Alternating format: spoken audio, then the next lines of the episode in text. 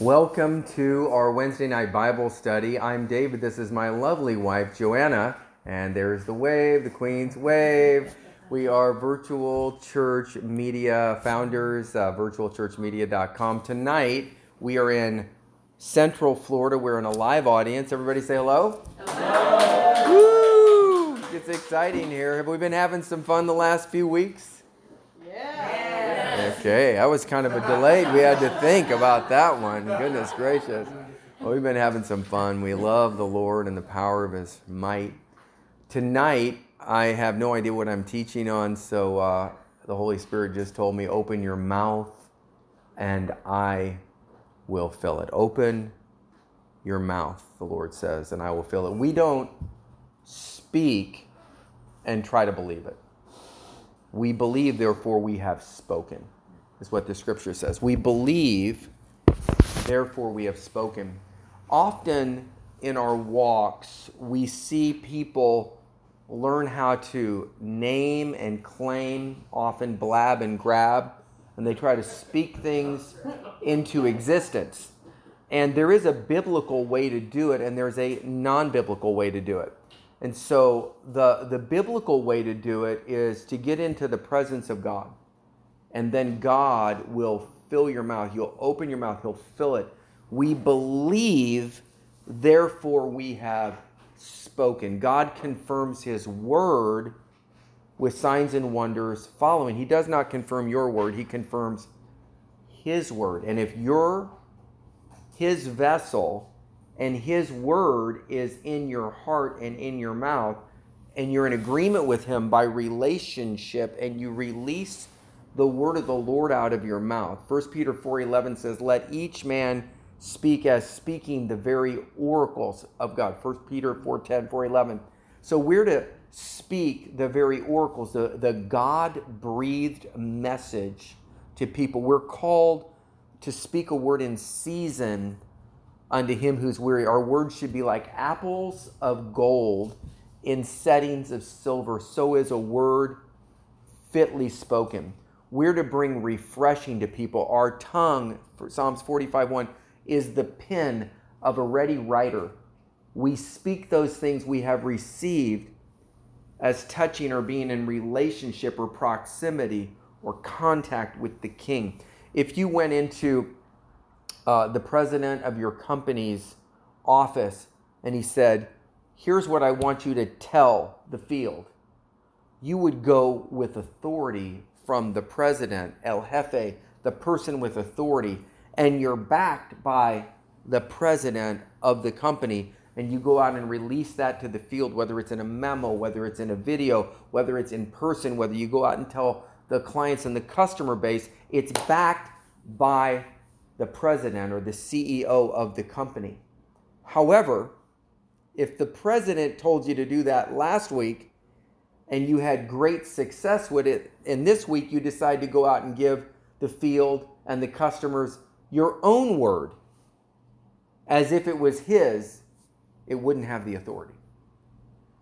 So when we're in relationship with Jesus, when we walk with him and we talk with him in the cool of the day, when we're entangled with him, him in us and us in him, in him we live and move and have our very our very being Jesus said, I never do anything of my own. I only do the things that I see the Father do, the things that the Father does in heaven, the Son does likewise on the earth, that it might be done in earth as it is in heaven.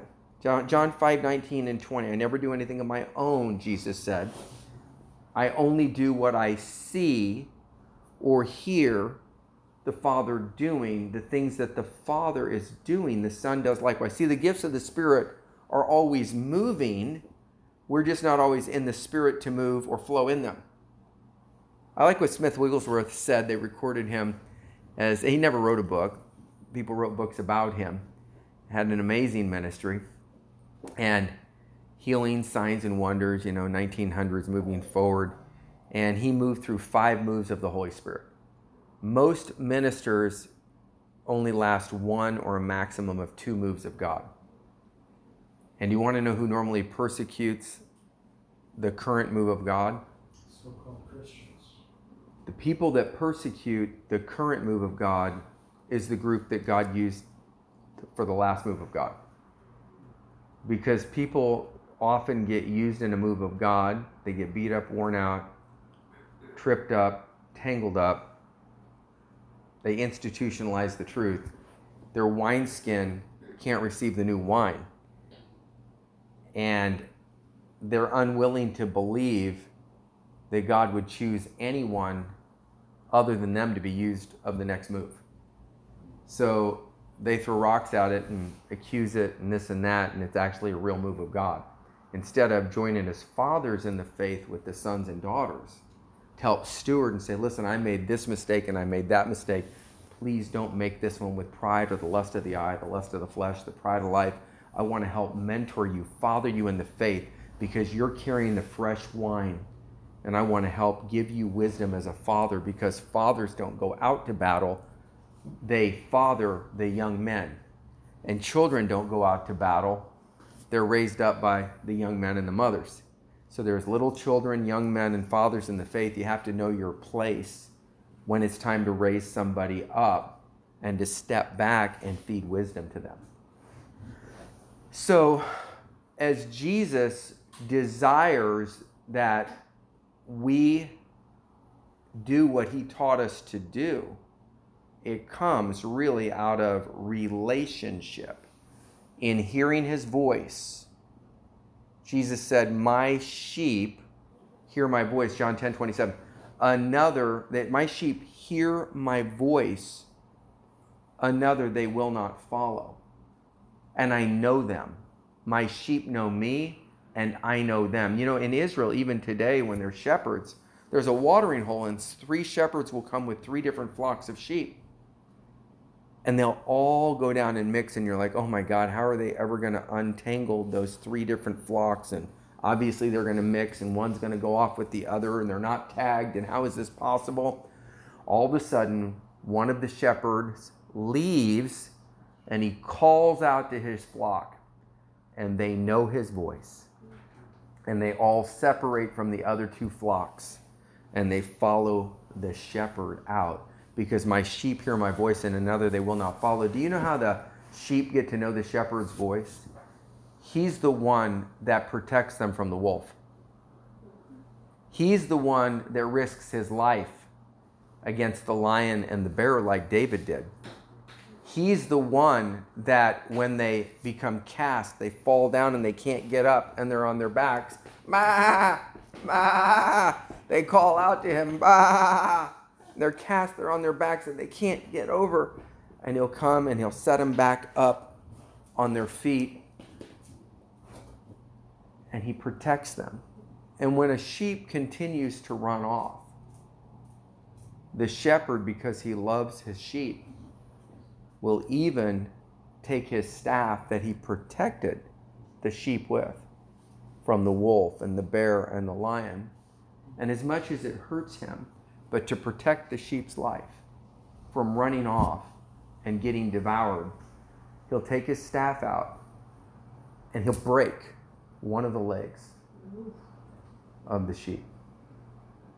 And he'll bind it up. And then he will carry the sheep on his shoulders while that sheep heals. And he'll bond with that sheep, that lamb. And when that sheep is now well enough to walk again, the sheep loves the shepherd and he never leaves the shepherd again. My sheep hear my voice and I know them and they follow me. My sheep hear my no- voice and I know them, and another voice they will not follow. Sometimes when we've been running off, sometimes we have something that may happen, and we might have a little break in our walk, so to speak. And the vicissitudes of life might come our way, but He's there to carry us on His shoulders. And we'll bond with Him during that time. And we move from lambs running off into the ways of the world to those that have grown close to the shepherd and we know his voice. I think some of us can relate. And if you can't, you will. he loves you that much. He scourges every son that he loves. Otherwise, the Bible says, not my words. But if he didn't correct us, he wouldn't be a father. We'd be bastards, which means we're fatherless. King James Version. So God loves us just the way we are, but he loves us way too much to leave us in our current condition. Bah, bah. You know what's interesting is the Bible says, My sheep hear my voice, and another they will not follow. And people say to me, They say, Well, David, I don't hear the voice of God. I say, Well, do you read the Bible?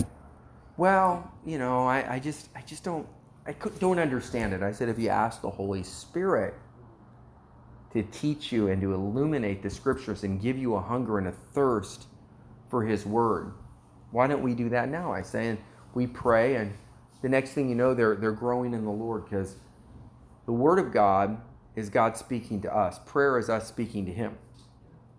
And then as we read the Word and read out of it what it says, and we do what it says, we're being changed into the image and likeness of his son from glory to glory and grace to grace. When we read something in it and we don't like what it says, we don't do what it says. And we make a doctrinal excuse on why that's not what it means. And so we should never come to the scriptures. And, you know, when I went to, you know, Bible college and you know, got a four-year degree, and I'm licensed and certificated to marry and bury and all that other good stuff, and got a bachelor's in theology. But I recommend people have a master's in neology. Get on the knees and pray because that's where you get to know Him.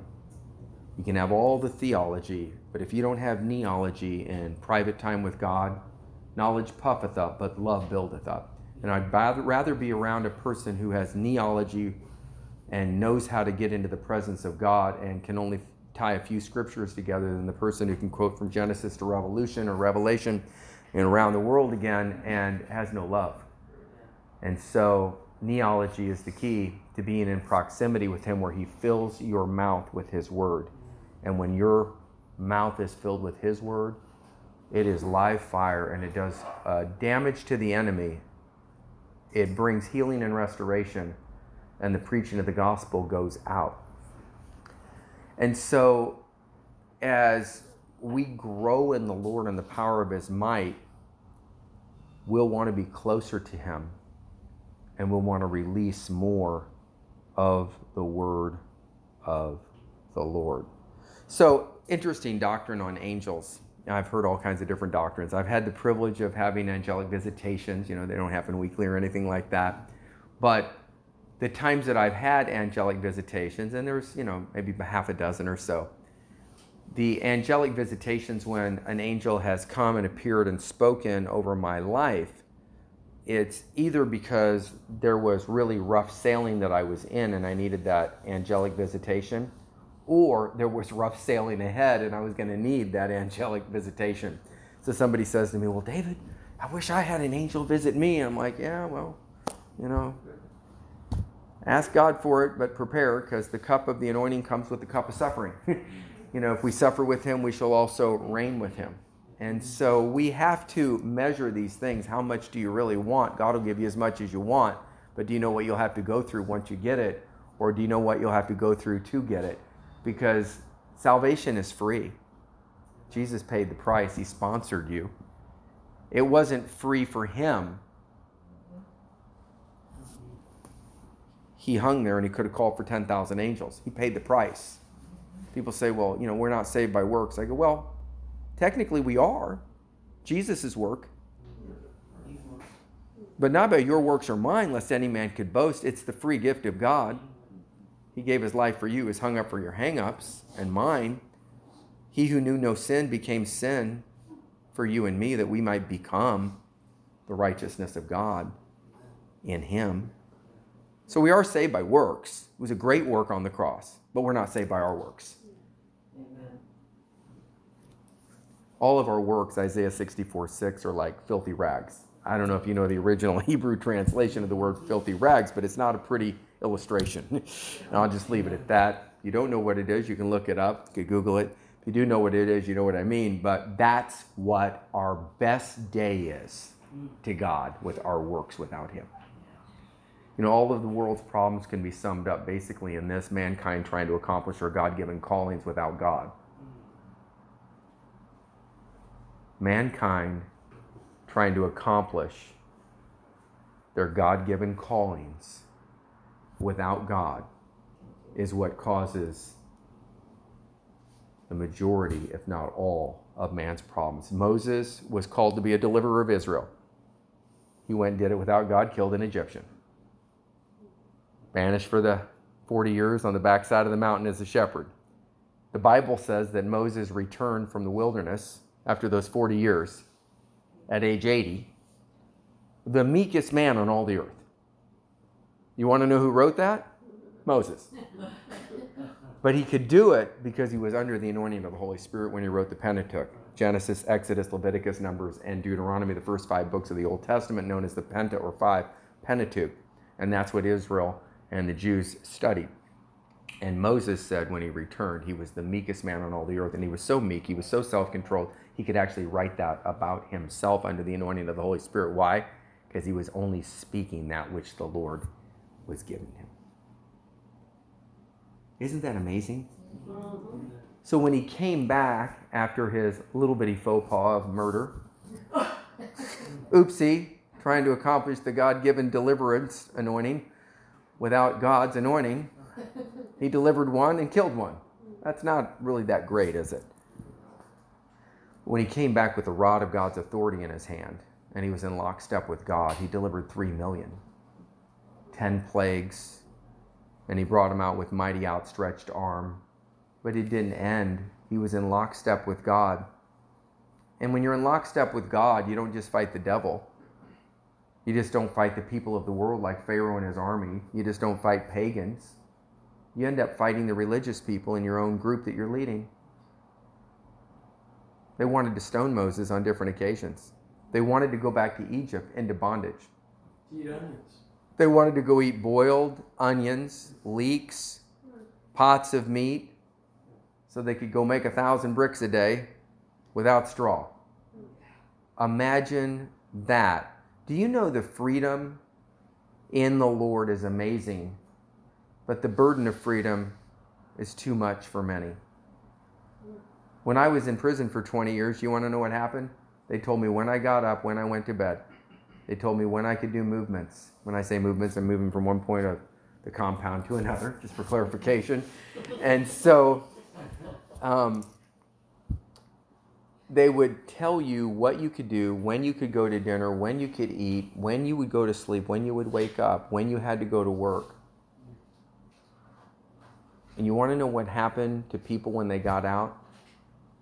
83% recidivism rate, 83% failure rate, 17% victory. And a lot of the 17% die. So they don't really even count some of them. But I'm fortunate to be a 17 percenter and are in that percentage by the grace of God. But this is what would happen.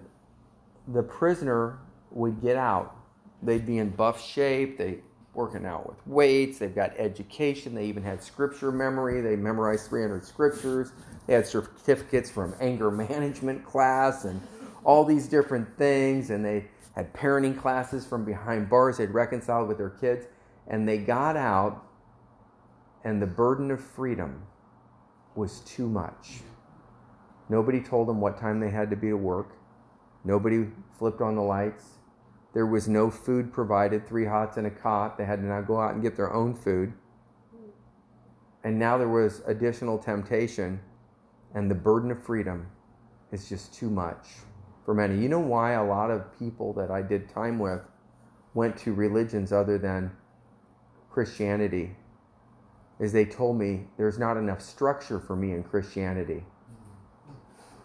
They said, I want to be told when I'm supposed to pray, where I, I, I like the structure of this religion or that religion where it's Hare Krishna, Krishna Krishna, Hare Hare, Hare Krishna, Krishna Hare, Krishna Krishna, Hare. I went to their services, okay? I, some of them are my friends, so I'm not being, just like, it just was, that's all you had to do. And then you, then Islam, you know, pray five times a day. You're told, Christians are told to pray without ceasing, so we do have an instruction. But we're not saved by our prayers, we're saved by a prayer when we accept Jesus. And our name is in the Lamb's Book of Life, but we need more biblical discipline to read the Word and to walk this thing out. But in other religions, they tell you what to do. Whereas in Christianity, you have the liberty to walk as close with Jesus as you want. You can also just hang out and watch Netflix if you want. You can surf Facebook. You can post up political stuff. Call it Jesus. You can offend people. You can take a stance on this or that. That's not what saves you. What saves you is that relationship with Him. Once you are saved, how you walk with Him in proximity is how He's released through you into the earth to touch others' lives.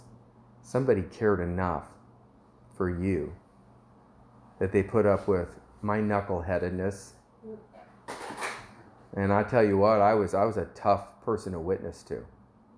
I had some questions and I almost turned a few people away from the faith. I mean, I almost broke some people's faith in the process. And I know I was not the easiest person to witness to.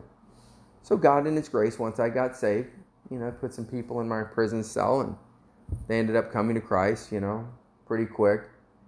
Then he started putting knuckleheads in my cell. And I began to reap what I sowed. And uh, put one guy in my cell was going to kill me. That's another story. And he ended up coming to Christ and Satanist in my cell. And he was very interesting. And uh, he didn't come to Christ. But two years later, I got a letter kind of through my parents and this and that. And he was impacted during the years, two years earlier. And it just provoked him. And he ended up giving his life to Jesus. So sometimes you witness today to somebody and it looks like it's made no impact whatsoever, but the seed went in. Have you ever seen a tree in the middle of a sidewalk when you're riding your bike? Or you're walking down the sidewalk and there's this tree right in the middle of the sidewalk. Like, why would they do that? They didn't do that. A seed did that. And there was a crack in the sidewalk, and seeds came in and they filled that crack most of them blew away and it rained, and all of a sudden, one seedling from an elm tree went down into the ground. It germinated, it came up, and it broke up through that little crack in the sidewalk, and nobody dealt with it. The next thing you know, that tree began to grow, and it began to break up that hard stone sidewalk, that cement broke open and then there's that tree standing firm right in the middle of that broken up sidewalk, and people now have to go around the tree. When you sow seeds into people's cracked, stony hearts, you never know when one's going to go in, spring up, and that stony heart is going to break open with the love of God. And a tree of righteousness is going to grow right in the center of them. Ezekiel 34, 36, 24 through 26 says, I will take out your heart of stone and I will give you a heart of flesh. I will put my spirit within you. I will give you a new heart and I'll put my spirit within you and I will move you from the inside to follow my decrees and to keep my commands. It's a supernatural thing. When you really are in Him and He's in you, it's a joy and a pleasure to serve Him. And you can bring all your burdens to Him. And when you bring your burdens and your fears and your concerns, you might go into the prayer closet angry, frustrated, scared. But when you come out an hour later, you have the calm peace. Somebody once told me, they said, David, they said, courage is simply fear that said its prayers. Why are you so bold? I have fears just like anybody else. You just seem courageous and bold and fearless. Didn't start that way this morning. But once I came out of prayer, we were bold as a lion because the lion of the tribe of Judah finally rose within me. You know, we have to get to the end of ourselves in prayer. What do you mean, David? Well, I'm glad you asked. this is what I learned God doesn't really begin until we get to the end of ourselves. It comes back to that all our righteous works is like filthy rags. If we could do it without him, we would take the credit. But when we go to him, God plus one's a majority, there's nothing that can stand before us all the days of our lives. But I learned that even in prayer, God doesn't really get involved in our prayer until we get to the end of ourself in prayer. David, what do you mean? Have you ever been praying, oh, she did this, and you know, that's going on, and this person did this, and we should call fire from heaven, and God's just waiting. Well, they'll get, you know, kind of out of gas eventually. See, because you can pray without the Holy Spirit. Most people do. Most all of us start without the Holy Spirit. We don't want to admit that, but we do. Because if you were to record the first few minutes of your prayers, they would either be religious, judgmental, whining, complaining. Tell the truth, shame the devil. Amen or ouch. Hallelujah or heretic. I'm going to preach it anyway. what happens is when you get through all that stuff and you pause, then the Holy Spirit comes alongside to help. And now we started praying without the Spirit our own stuff. We got it out. We, we vomited it up. We whined, we complained, we blamed, then we whimpered, and we got done. And the Holy Spirit says, okay, now we can begin. And then He comes alongside the Parakletos, the helper another, just like Jesus, comes, the Holy Spirit. He rests upon us, and we begin to pray with the Spirit. You ever had hamburger helper? It helps your hamburger go farther, right? Right? Well, the Holy Spirit is the helper that's really the hamburger that helps you get out of that other stuff. So we're praying without the Spirit, which is the flesh or the soulish realm and then when we get to the end of ourselves, God then comes alongside and He says, okay, now I can get involved. Because if you have a cup full of something and somebody offers you orange juice, your cup's already full of something else, you don't have room. Here's my cup, Lord, I lift it up, Lord. Fill it up and make me whole. What do you mean I've already got something in there? What do you mean I got to empty it out? I gathered this myself. No, I, this is precious to me. I'm not going to let this go. Here's my cup, Lord. I lift it up, Lord. Fill me up and make me whole. Okay, I'm going to pour out half. I'll take a little bit of you. What do you mean you don't want to do a mixture? I'm not going to empty the whole thing out. What do you mean that's faith? Okay, I'm going to give you another quarter. I'm keeping a quarter. Here's my cup, Lord. I lift it up, Lord. Fill it up and make me whole. And he begins to pour in, and there's some of us and some of him. And we begin to pray with the Spirit. And there's a mixture. The anointing and us. The anointing and us. In the outer courts, we just got to get rid of ourselves. In the outer courts, there's the altar of sacrifice, and there's the water laver. Repent, sacrifice, and be baptized, water, that you might receive the gift of the Holy Spirit. You come into the inner courts where the sevenfold candelabra is there, and the showbread, symbolic of the Word of God and the altar of incense, which is symbolic of praise. And then we begin to pray with the Spirit. And our words become an entanglement of ours and His. Ours and His. And what happens is when we say something that are His, there's power on it. When we say something that's ours, we know there's no power. And we've got that mixture going on. And all of a sudden we start to yield and we realize His words are better than ours and now he begins to flow through us. We begin to see things in the spirit. We begin to hear things. We begin to see things differently. We have a different perspective about the person that in the outer courts we wanted to call fire from heaven on. Now we see their wounds and their pain. And now we have the Father's compassion for them. They're no longer our assailant, they're a wounded person that needs help. And we begin to pray mercy upon their lives. And we begin to get a love for them. And then, boom, we get invited into the Holy of Holies, where deep calls unto deep at the noise of his waterspout. All of his waves and billows go over us. Psalms 42 7. As the deer panteth over the water brook, so my soul panteth after thee, O Lord. And now all of a sudden, we're no longer praying with the Spirit, now we're praying in the Spirit. And what's flowing out of us is amazing, and we can't believe what's coming out of our own mouth. And there's this bubbling flow and there's this authority and it's calm and it's forceful in the Lord. And Satan is now in trouble because it's no longer us battling him in the arena of reason. Now it's him being forced to face Christ in us, the hope of glory. And his word goes forth and does not return void, but it accomplishes what it's been sent forth to do.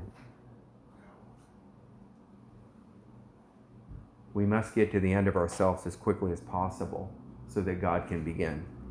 Somebody says, Well, I don't have that much time to pray in the morning.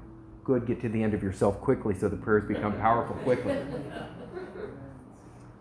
There was a woman, matter of fact, the Bible that I have, 1995, I was giving Bibles away. That's how the Bible ministry was birthed when I was in Miami on my third indictment on the same evidence for stolen King Air 300 jet airplane, but down there, full ride scholarship. Your tax dollars were definitely at work, and I was giving Bibles away, and finally she sent me a Bible because she'd heard, and her her son was my roommate. He he was a high end car thief in the feds. One, one day he stole five cars in a day. Him and his partner, like you know high end Porsches, Lamborghinis. I said, "What's the most you ever stolen in one day?" He goes, five. I said, You stole five cars in one day? He goes, Yeah, it was a little over the top. He goes, But that was our best day. He goes, But, yeah. Anyway, I see him on Facebook now, and he's always at his mother's grave posting up pictures of his mother's grave because he misses his mother. And she would, she led a lot of the Miami Vice people to Christ at her nursery school, and they would drop their children off Miami Vice, uh, like Don Johnson, that kind of thing, the, the, the, actors on that show. And so they, they loved her nursery school and she raised them up in the fear and the admonition of the Lord. And they saw these wonderful changes in the, in the children. And they said, We've never been to uh, you know, a nursery school like this. You know, they just love coming here. And she started every single day with one hour in the prayer closet before she would start her day. She also owned a trucking company. She owned the trucking company for 20 years. Not one accident and not one load was ever stolen. Wow. Yeah, 20 years. And she had five rigs.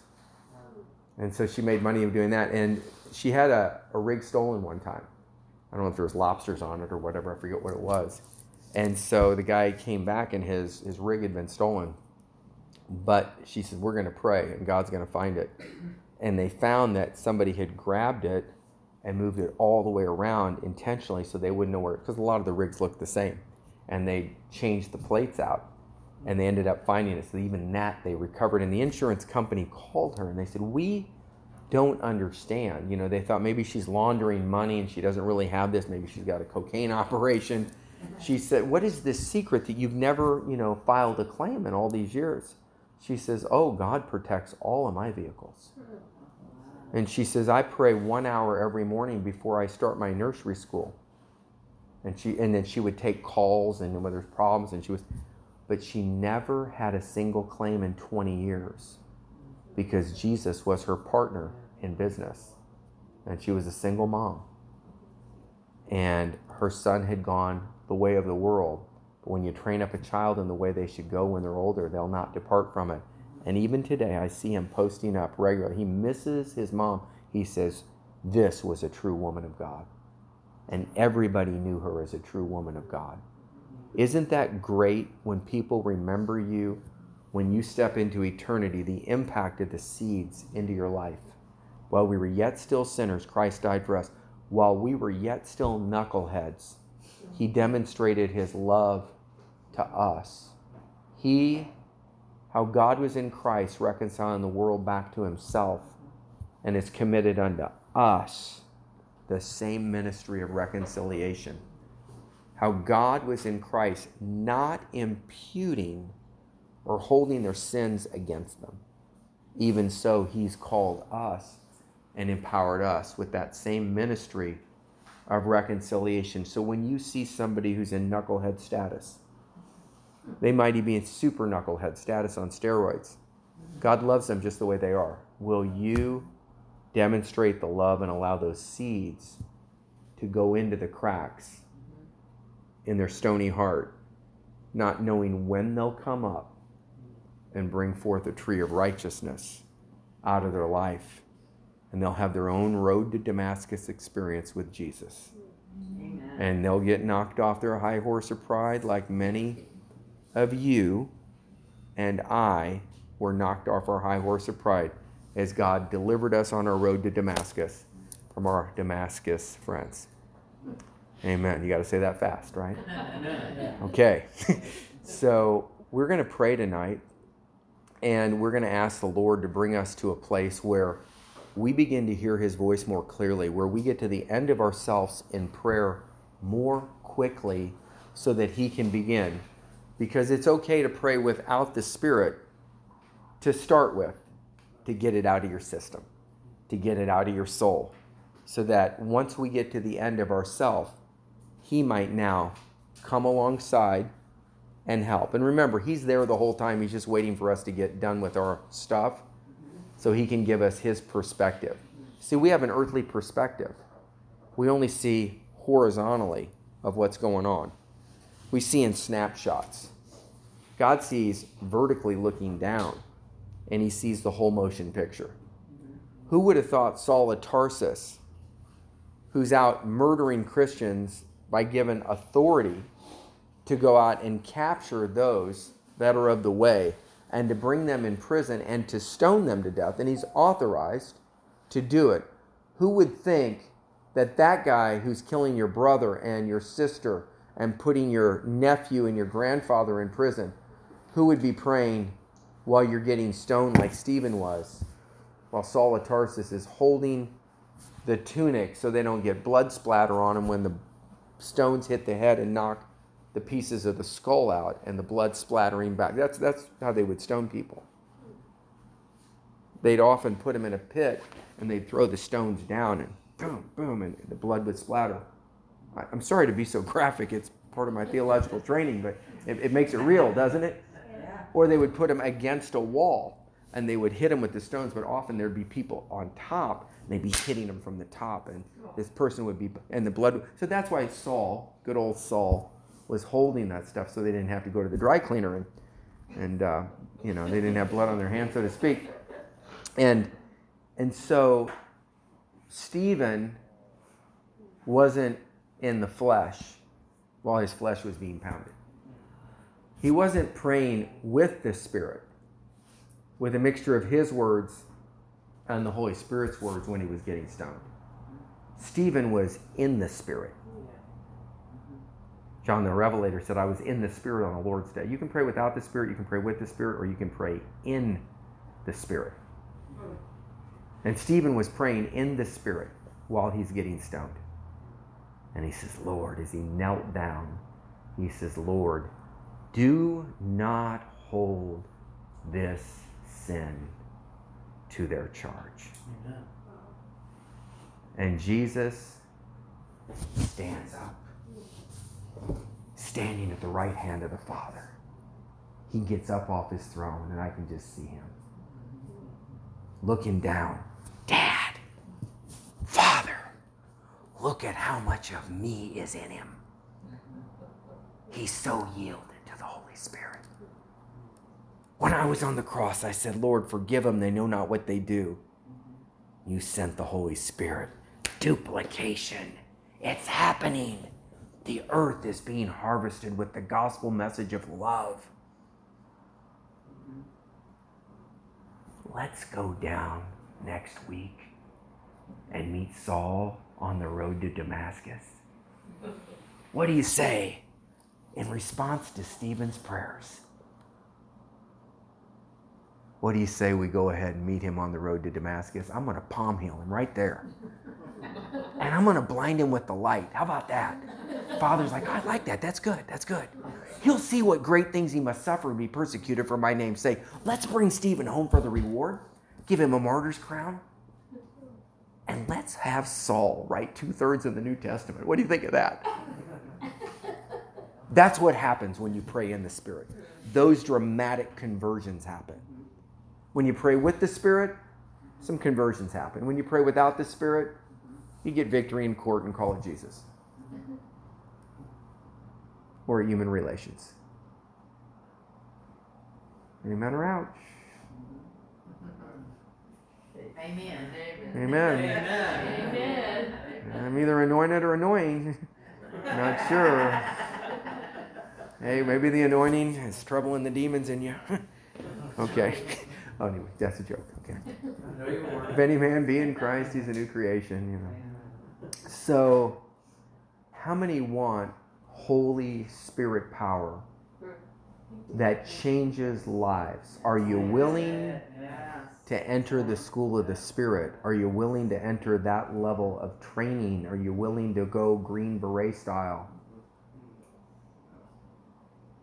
Because if you suffer with him, you shall also reign with him. Beloved, think it not strange concerning, concerning the fiery trial which is to try you as though some strange thing happened unto you. But when you're persecuted for the name of Jesus Christ, happy are you, for the Spirit of God and glory resteth upon you. On their part he's evil spoken of, but on your part he's glorified. But let none of you suffer as an evildoer, or a thief, or a murderer, or as a busybody in other men's matters wow, it kind of puts those couplings together. Murderer, busybody in other people's matters. In Italian, I think they call it a, a nosy babuni, like you get your nose right in people's business. People sometimes call me on the phone. Well, I called for prayer for this and that, you know, because so and so did this and so and so did that. I'm like, wow. Okay, let's go ahead and pray. And they're like, okay, where do we got to pray? Lord, if Billy Bob is in error, correct him and change Billy Bob. And if Jimmy Boy here is in error, correct you correct and change Jimmy. But change both of them into the image and likeness of Jesus. Silence on the other end of the phone. Is it possible that Billy Bob's not 100% wrong and Jimmy Boy's not 100% right? Could it be 95 5? Could it be 90 10? Could it be 70 30? Could it be 50 50? Takes two to tango. What did Billy Bob have in common with Jimmy Boy that would cause them to have that problem to start with? Was it unrealistic expectations in a business deal? Was it a woman and a man with different expectations and they never asked the Lord because they weren't praying with the Spirit? and they weren't pay, praying in the Spirit, but they were praying for their own desires. And they got what they wanted. They just didn't know what came with it. Point to ponder. We better close because I might get into some stuff I shouldn't open the door to. Let's pray. Let's stand.